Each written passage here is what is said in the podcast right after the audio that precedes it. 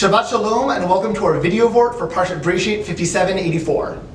The Torah begins with some ideas that were radical for their time. The belief in the world that was created, well, the ancient Greeks weren't so sure about that.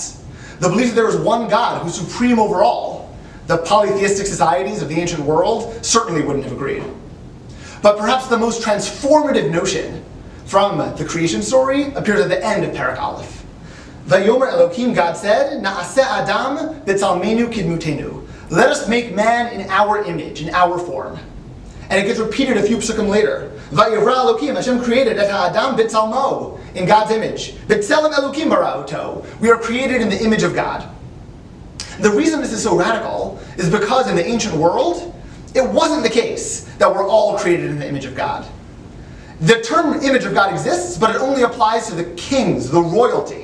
Those are the people who represent God on earth, and the rest of us don't have that direct connection. The Torah's radical notion is that it's not only the royalty that have that uh, connection and that representation of God, but that is something we all possess.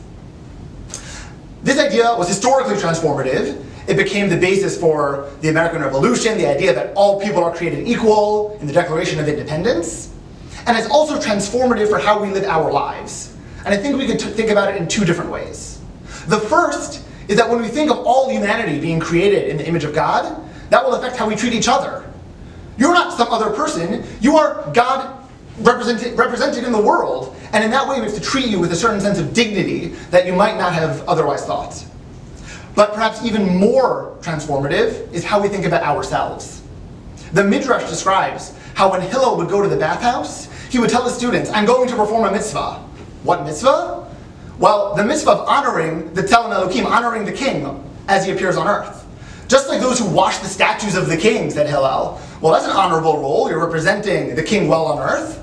So too, when we take care of ourselves and we treat ourselves with dignity and honor and respect, that's also a way of honoring the Tzelem Elohim that we all have inside of us.